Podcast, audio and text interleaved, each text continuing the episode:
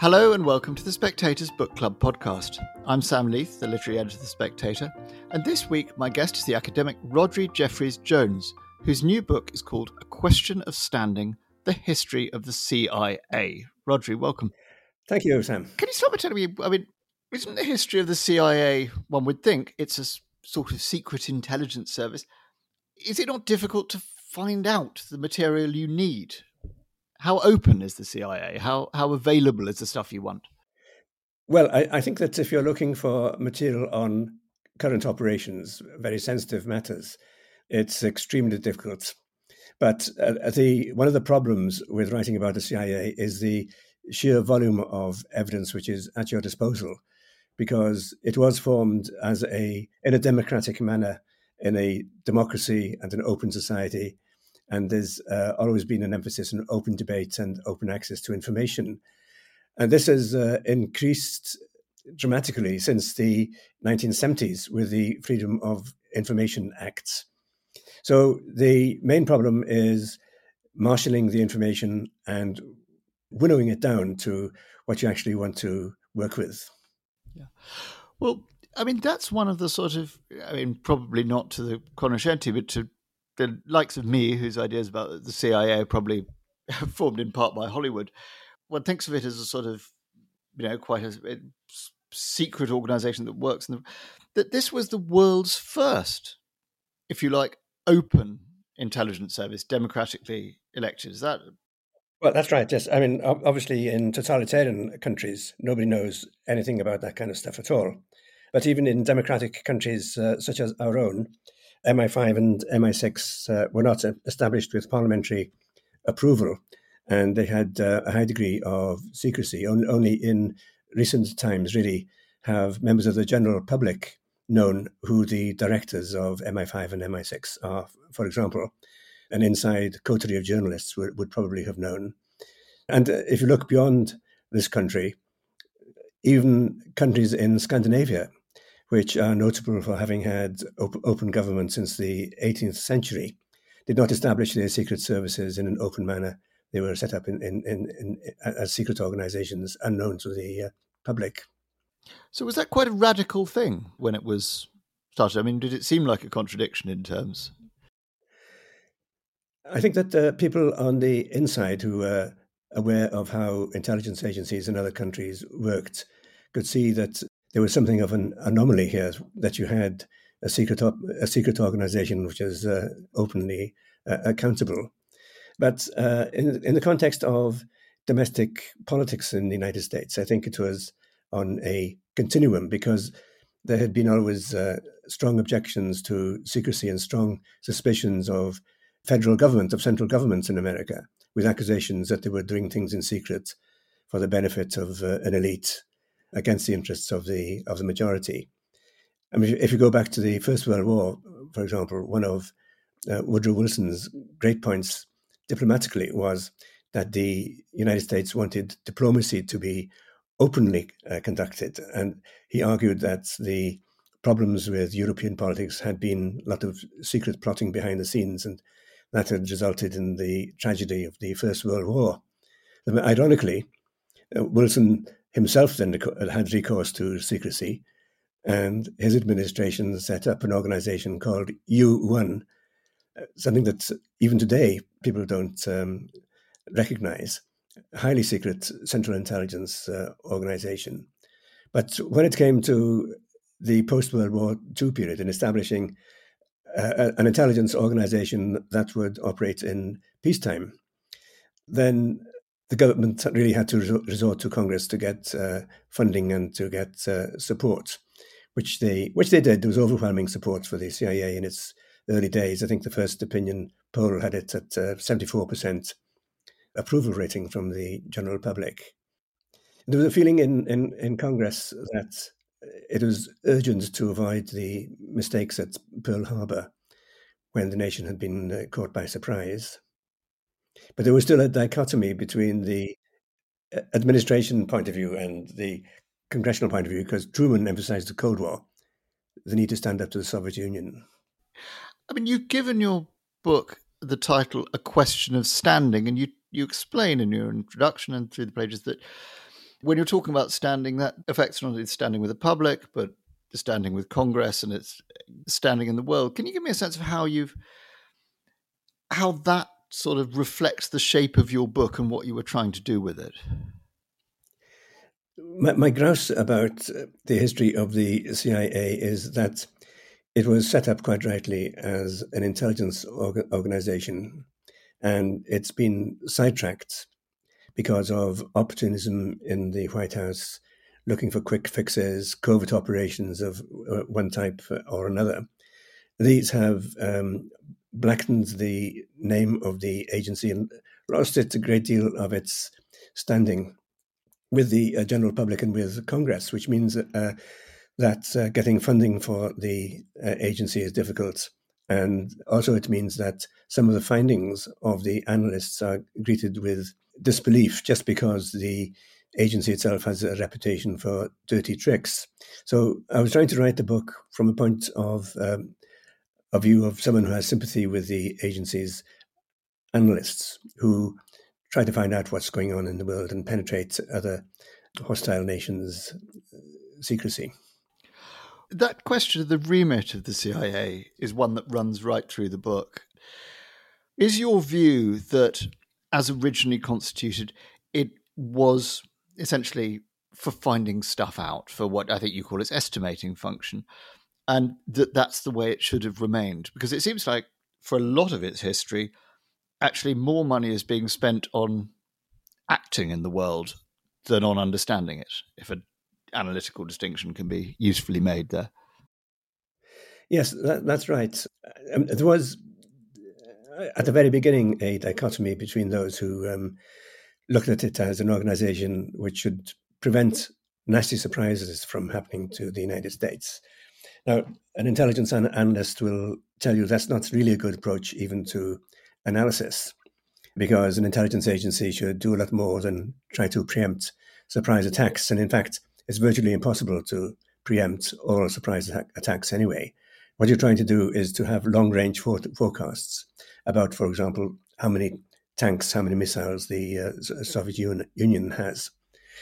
But uh, from the beginning, there were also those who regard it as um, an instrument of the Cold War. The argument was that the other side, the communist world, Soviet Union and, uh, and, and China, were resorting to all kinds of dirty tricks, trying to, for example, to suborn the results of uh, elections in post-war Europe, in Italy and France, particularly.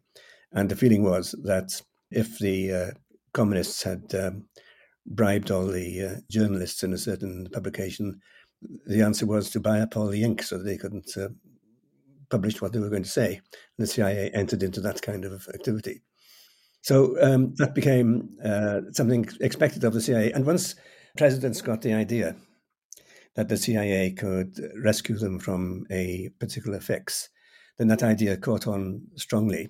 I think uh, it's uh, a matter that has some historical background. I think most people are, are familiar with the Monroe Doctrine of 1823, where the United States declared its hegemony virtually in the Western Hemisphere, saying that there should be no more colonization of Western countries and leaving the uh, countries of the Western Hemisphere open to American influence.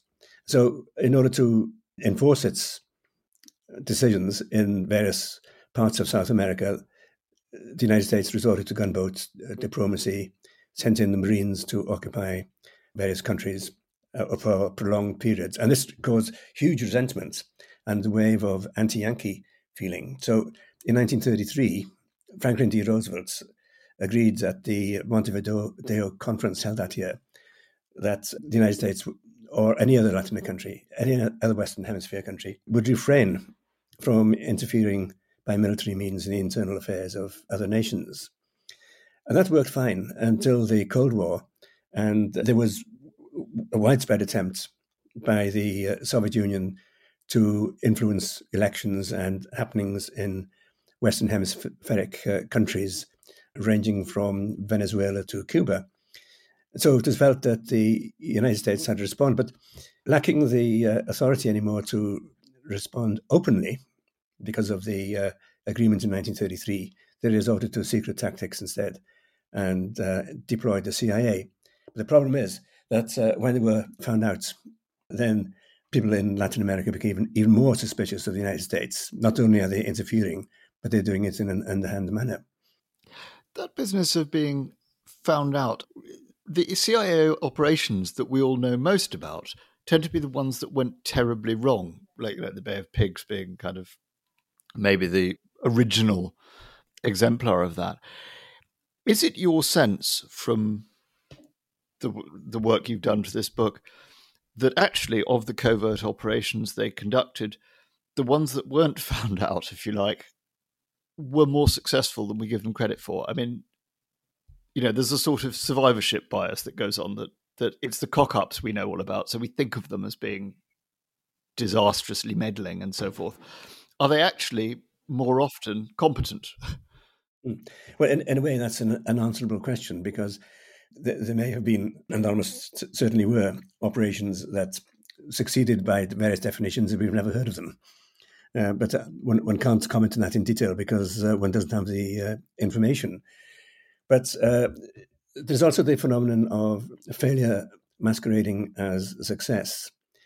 Placed two episodes into that category. One was the overthrow of the government of Iran in 1953, which at the time seemed a great success. Amongst other things, it uh, defended the oil interests and access to oil in the region for the United States and for this country as well. And the overthrow of the Guatemalan government in the following year, 1954, which uh, advanced the interests of the um, United Fruit Company based in Boston, Massachusetts, which had uh, big investments in Guatemala. And it was the uh, reputation for success that that generated within government circles, not, of course, with the general public, because the general public didn't know anything about it. But um, the reputation of success lay at the roots of the overconfidence in going into Cuba. But one could also argue that resorting to operations like that, which on the surface succeeded, nevertheless led to the perception of uh, the United States as some kind of international villain. And it's no coincidence, I think, that these operations coincide with America's loss of a majority in the General Assembly of the United Nations by the end of the 1950s. I mean, the UN, after all, was an American creation. It arose out of a conference in San Francisco. The headquarters is still in New York City and yet they lost uh, control of it. And I think that that's um, behind the scenes uh, covert operations contributed to that. And indeed, there were some investigations at the time in the 1960s which confirmed that. As originally constituted, the sort of setup, as I understand it, you set out very clearly at the beginning of how the CIA was set up. It has this overseas only remit. There's this kind of jostling, slight question of how it, it, relates to the FBI, which which is domestic, and and it's a civilian rather than a military organization. Even though a lot of the stuff it has done on the covert side has been sort of military in character, how much sense did that particular way of dividing the pie make at the outset, and how much sense does it make now? If you can give me a sense of how that's that trajectory has gone. At the outset, it made um, political sense to sp- split the intelligence remits between the FBI and the CIA because the, the image of the Gestapo was uh, very strong in, in the mind of Americans.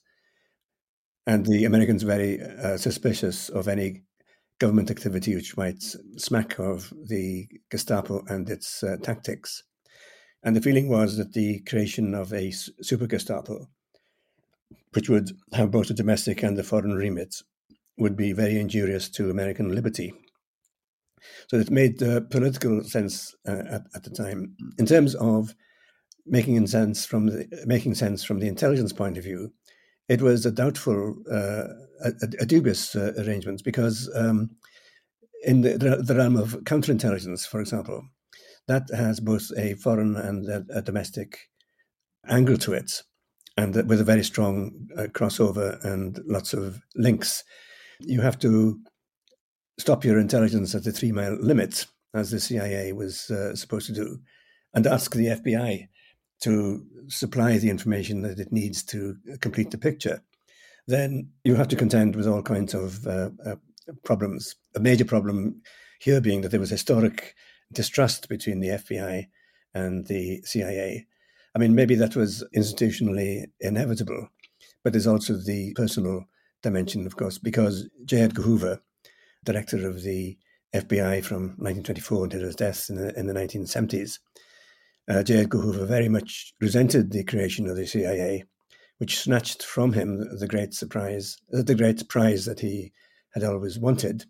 And indeed, at the end of the war, the, the FBI already had the Latin American remit and a network of spies all over Latin America who had been sent down there to, to contend with Nazi influence in the in South America, but was already switching its attention to trying to counter the spread of uh, communism in the um, Western Hemisphere.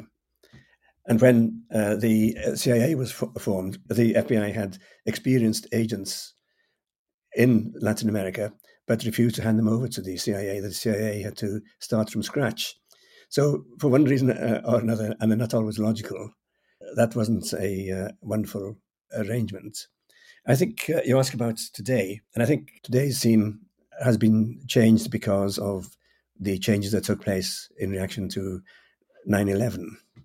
And there is now, under the original arrangements, the director of the CIA was also the director of Central Intelligence, and he was supposed to coordinate information from the FBI and other parts of the intelligence community, like the National Security Agency, supposed to coordinate all that. But he didn't really have the administrative clout to, to do it. So, in the aftermath of uh, 9 11, the Bush administration introduced the uh, Intelligence Reform and Terrorism Prevention Acts. And that created a new post of Director of National Intelligence. So, this new director uh, was supposed to exercise more authority and, and to get over this dichotomy between foreign and domestic intelligence.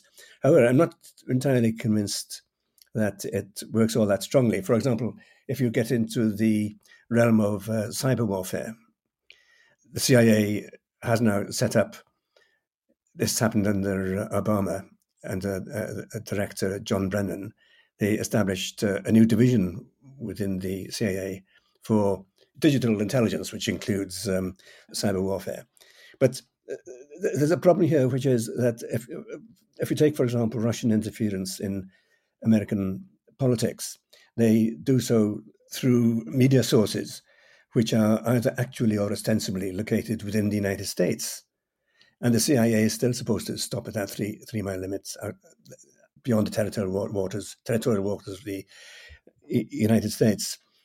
So it, I'd say it continues to be a problem, and maybe that's one reason why the Russians have been able to get away with some of the things that they have been uh, getting away with we have had instances. I mean, long before now. I think it was in the seventies, particularly, where the CIA just simply ignored that three mile limit and was spying on domestic sub- subversives as they saw it. And there was, you know, there's a huge amount of the CIA doing stuff they weren't supposed to and being caught out. Now, I'm trying to get a sense how much is that historically, or has that historically been a case of the CIA essentially going rogue, becoming the rogue elephant, taking decisions, if you like, independently of the chief executive, and how much has that tended to be the president asked the CIA to do a bunch of dodgy stuff because it's sub rosa and all the best, and that when it comes out, they go, "We had no idea." The CIA is uh, supposed to be the dog's body who takes the, the, the blame, as John F. Kennedy told uh, Allen Dulles, the director of the CIA, after the Bay of Pigs. They're the scapegoats, the, the official scapegoats.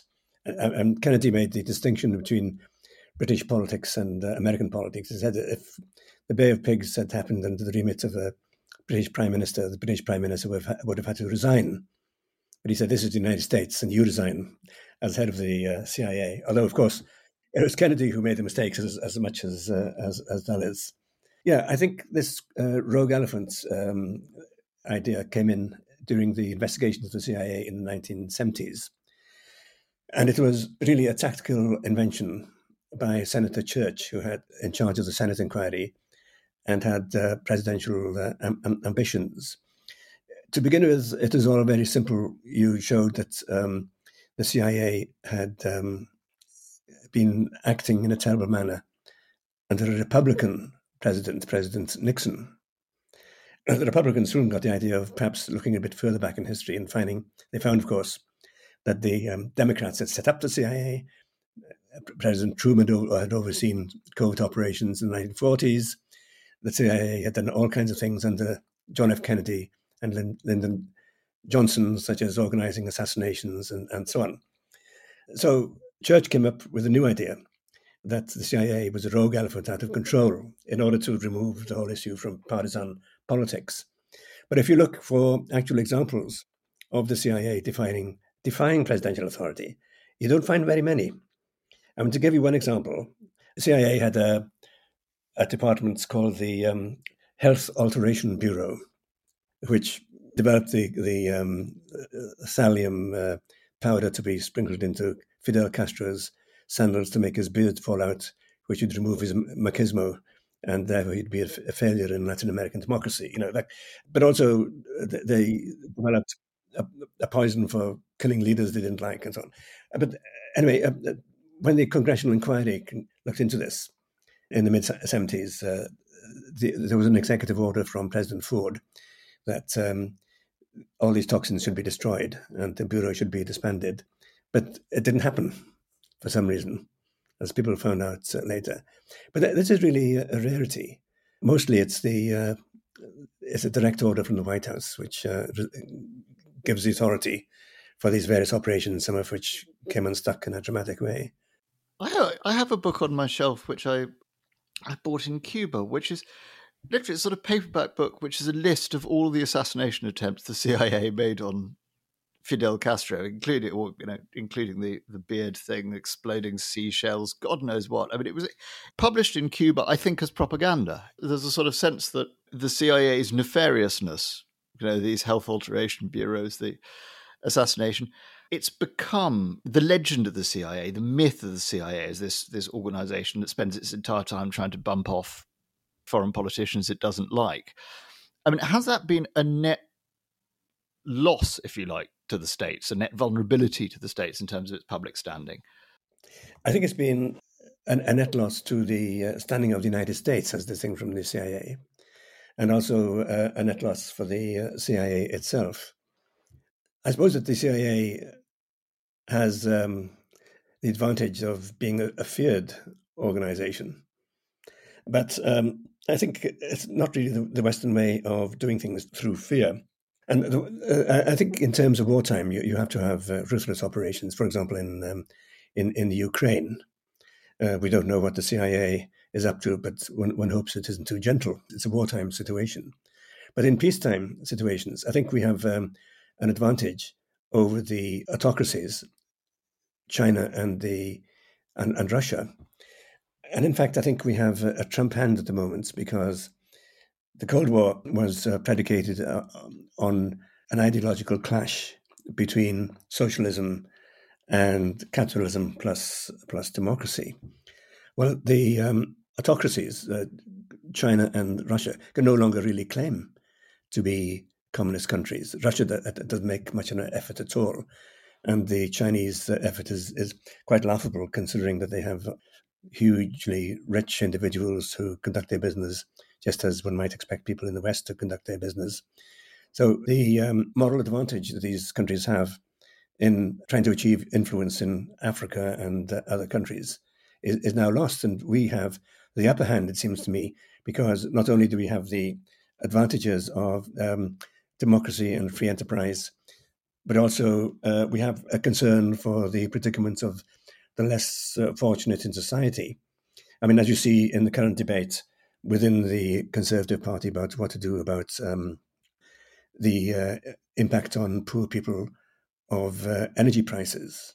I mean, you, you only have to listen to that debate to realize that in Western countries there's a concern, there's a, a major concern about the predicament of the less fortunate in society. Now, that used to be the Trump hand of the of the communists. Whether you believed their arguments or not, they could make that argument.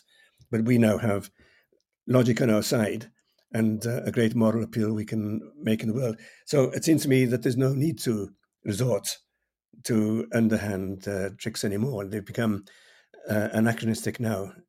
Uh, they were never particularly advisable, but I think they're anachronistic, particularly at the moment.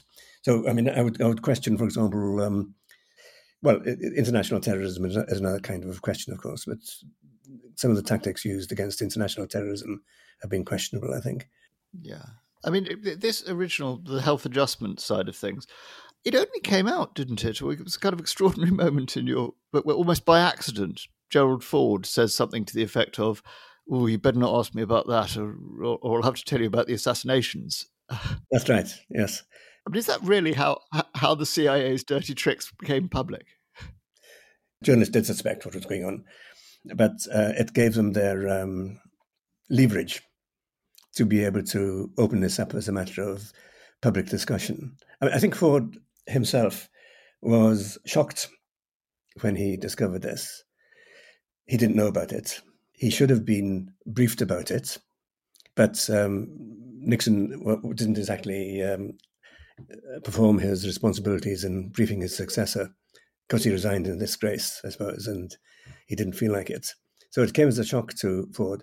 The CIA had, uh, anticipating that there was going to be trouble, the CIA had compiled its own list of dirty tricks in a single document, a summary of them all, for the information of people in the CIA as well as uh, eventually in in, uh, in, in the White House, because not everybody in, in the CIA, the right hand doesn't know what the left hand is doing in, in the CIA. There's um, vertical compartmentalization in order to keep the secrets. So only authorized persons within the CIA are allowed to know certain things. But this came from the uh, director's office in the CIA. The, the, the, list was established under a director called Schlesinger, fell into the hands of uh, his successor, uh, Colby. And it was called the, the Family Jewels. It's now available online. You, you, you can look at it uh, on, online. And it is this document that was given to Ford to, to look at.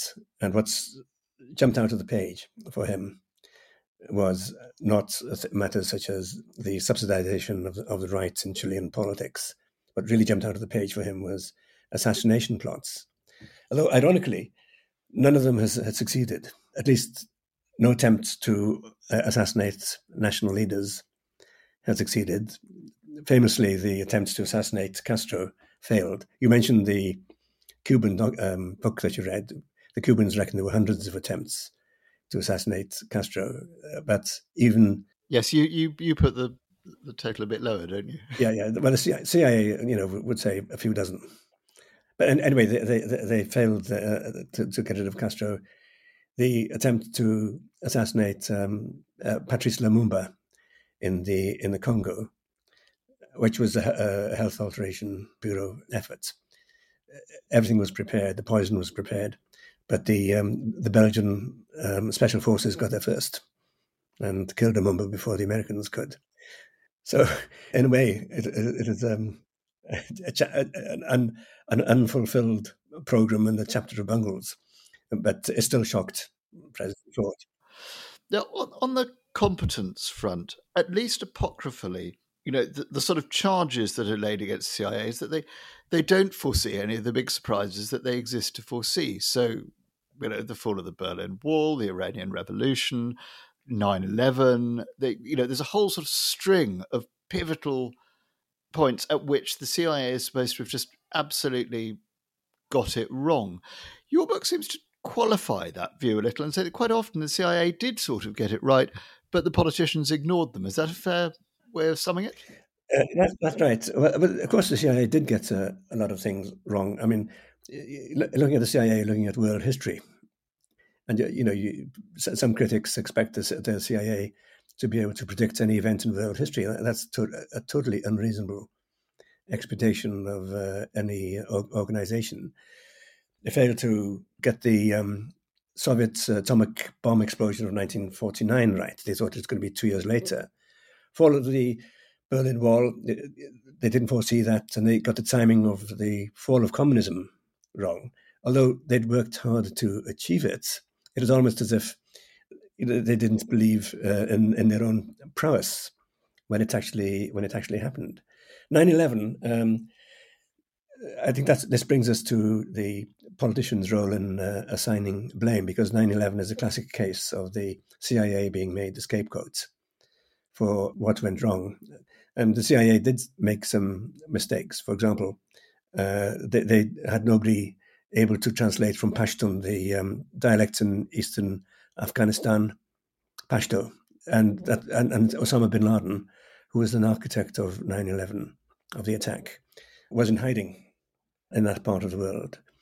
They didn't have enough um, Arabic translators, even in spite of the presence of 100,000 um, native Arab, Arab, speakers in the United States, most of whom were Christians. You know, you couldn't accuse them of being Muslim uh, f- fundamentalists. There was no reason why they couldn't have had more Arab speakers able to translate messages more quickly.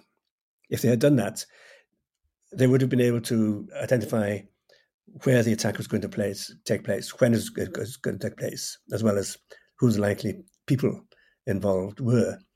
So they had um, quite a few of the dots. The FBI had a lot of dots available. There was a, a failure to coordinate. You could um, take Condoleezza Rice to task. She was National Security Affairs Advisor and skipped a couple of meetings, which uh, where red, red flags were being thrown by the by the CIA. I think you're right that one of those important meetings that she skipped was a meeting that she actually called. Is that? That's right. That's right. Yes. So in, in this case, uh, the deal the deal was it was allowed to continue, but it would have to take the blame for 9/11, and most of the reports on 9/11 do point the finger at the CIA more than they do at uh, other factors.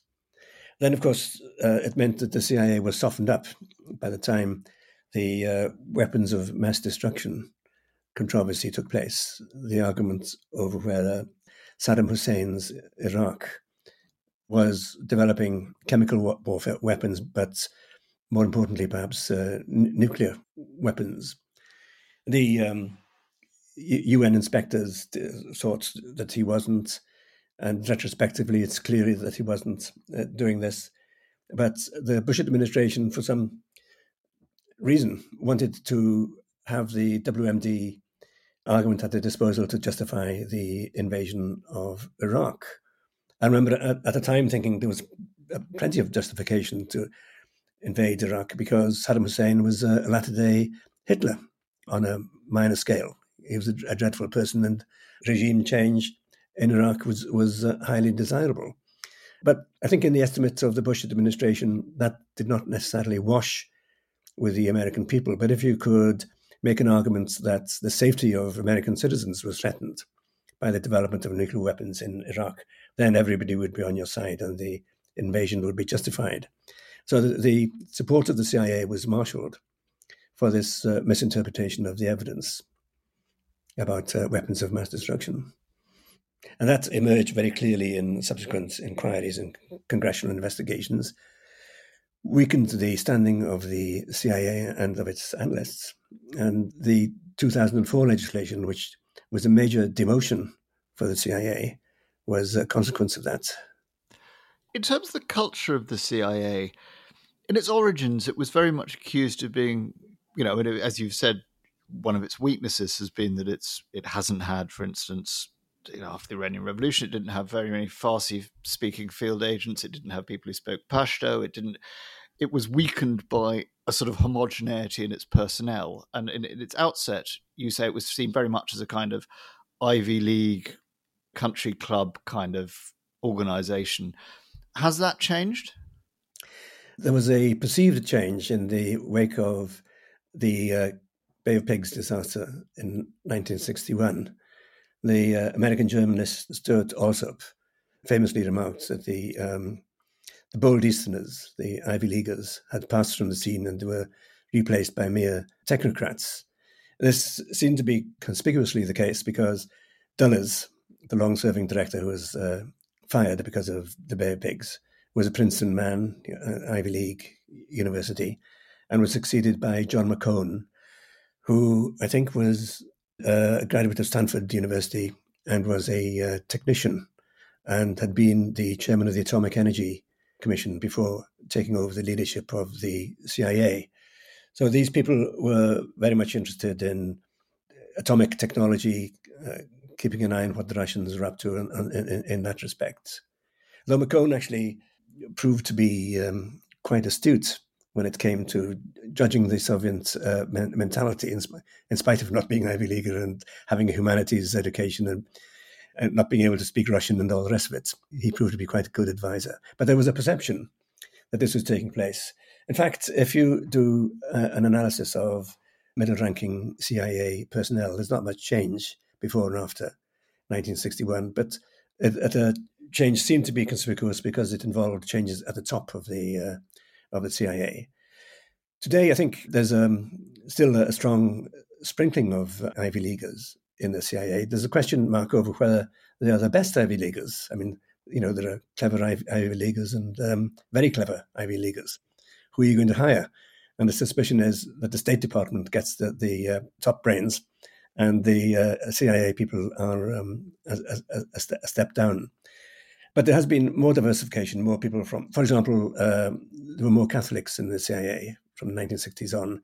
Fordham University, for example, has uh, produced a number of prominent CIA leaders, and that's a Catholic university. That meant uh, an influx of uh, people from with an Irish background as opposed to Anglo-Saxon background. And from the time of the senior Bush, George W. Bush, from his presidency, and then uh, and, and, the Clinton too, there was a further diversification. Uh, for example, homosexual um, people were allowed to serve in the CIA. Previously, there was a, a fear that they might be black, blackmailed because they were gay, uh, although there was no evidence of that ever having happened. But nevertheless, that was a feeling. But that changed about then. Many more women were admitted to the CIA and members of ethnic uh, minorities.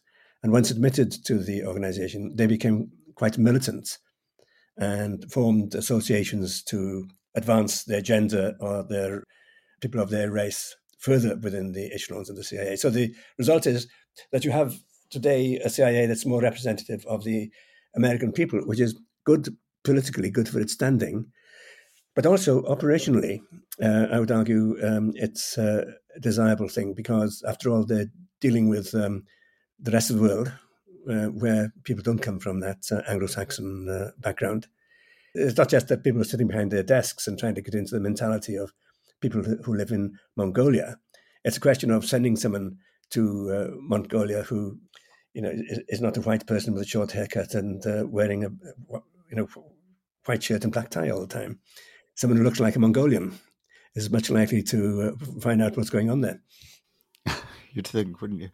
What sort of state, what sort of standing does the CIA now have? Because as your book traces, over the years it's had gets the blame for a lot of things. It's you know there are even calls for it to be abolished at various points. How does it stand now? How strong an organization is it, and uh, how effective an organization is it? Mm. I think there's been uh, quite a bit of fluctuation recently. As you say, there was a, a, a serious proposal to abolish it in the 1990s because it was felt that it was a Cold War organization. Its purpose had been to fight the Soviet Union. Soviet Union had collapsed. Who needed the CIA anymore? Then along came Osama, Osama bin Laden, and, and he rescued the CIA. It, it, had a new mission fighting international terrorism. And it reached a, a peak in terms of personnel and budget in 2010. Its budget in 2010 was 80 billion. Uh, well, sorry, that was the overall intelligence budget, of which the CIA had 14.7 billion. But since then, under uh, Obama, it was uh, scaled back a little bit.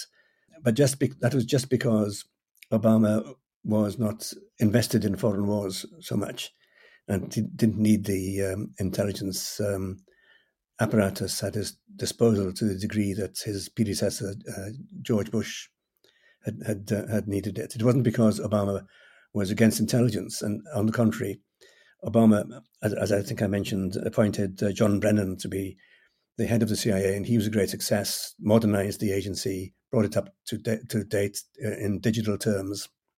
So it was doing pretty well under Obama, and then came along Trump, and there was a great uh, destabilization in, in, in a couple of uh, respects. I mean, Trump, I know not many people hold this view, but uh, I would take seriously Trump's idea that um, he might be able to get along with Putin. He was a, a, deal maker. He explicitly said he wanted to improve relations with uh, with Russia. But of course, Putin made the cardinal error of trying to capitalize on a potential ally in the White House by interfering in the election in 2016. Now, the CIA was in a position to expose this. They had a mole in the Kremlin, and they were able to find out what the Soviet Union had been up to and why and how, how they had uh, done it. This did not go down well with Trump. Trump didn't like the CIA anyway because he subscribed to the idea that the CIA was an Ivy League elitist kind of uh, organization. He, he, didn't like people in the CIA. He, he was also opposed to the uh, FBI. He didn't like the FBI very much. So under Trump, I think that the CIA suffered from neglect in, in the in the White House and also from open enmity from the White House.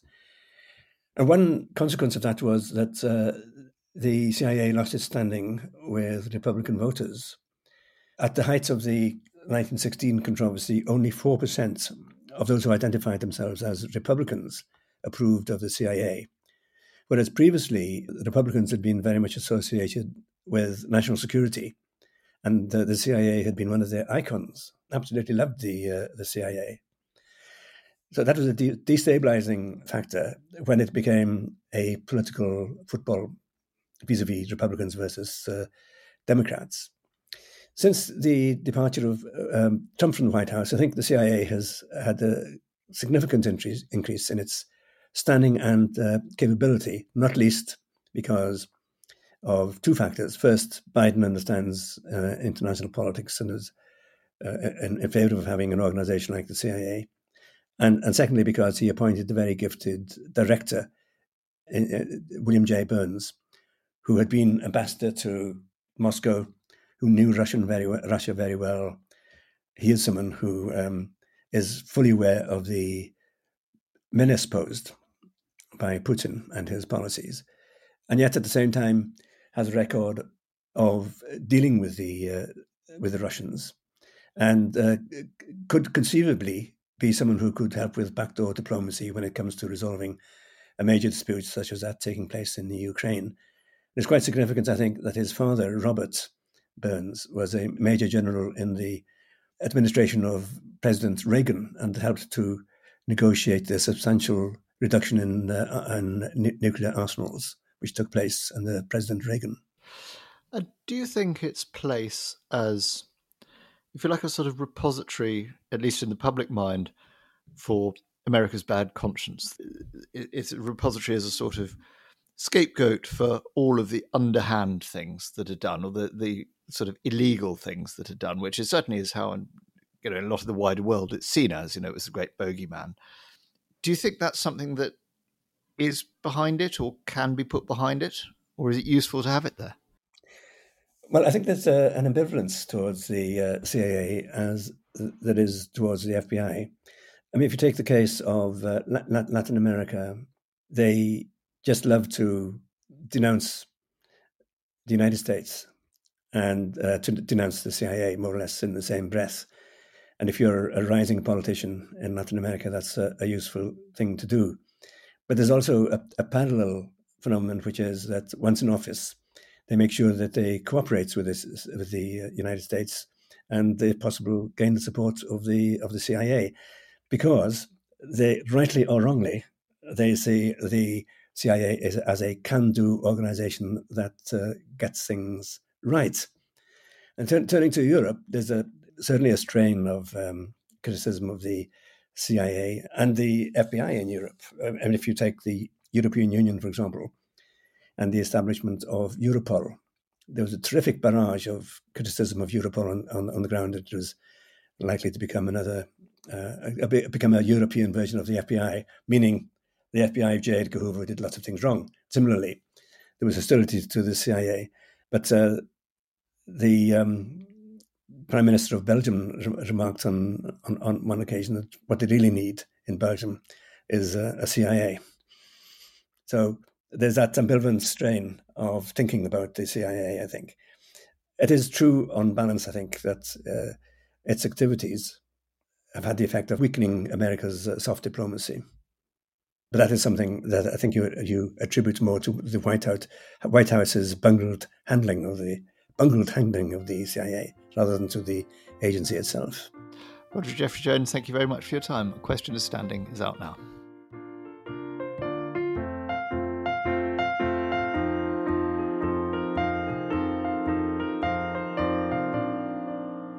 You were listening to the Spectator's Books podcast. I very much hope you enjoyed it, and if you did, please do consider rating or reviewing us on the iTunes Store. We'd love to hear from you.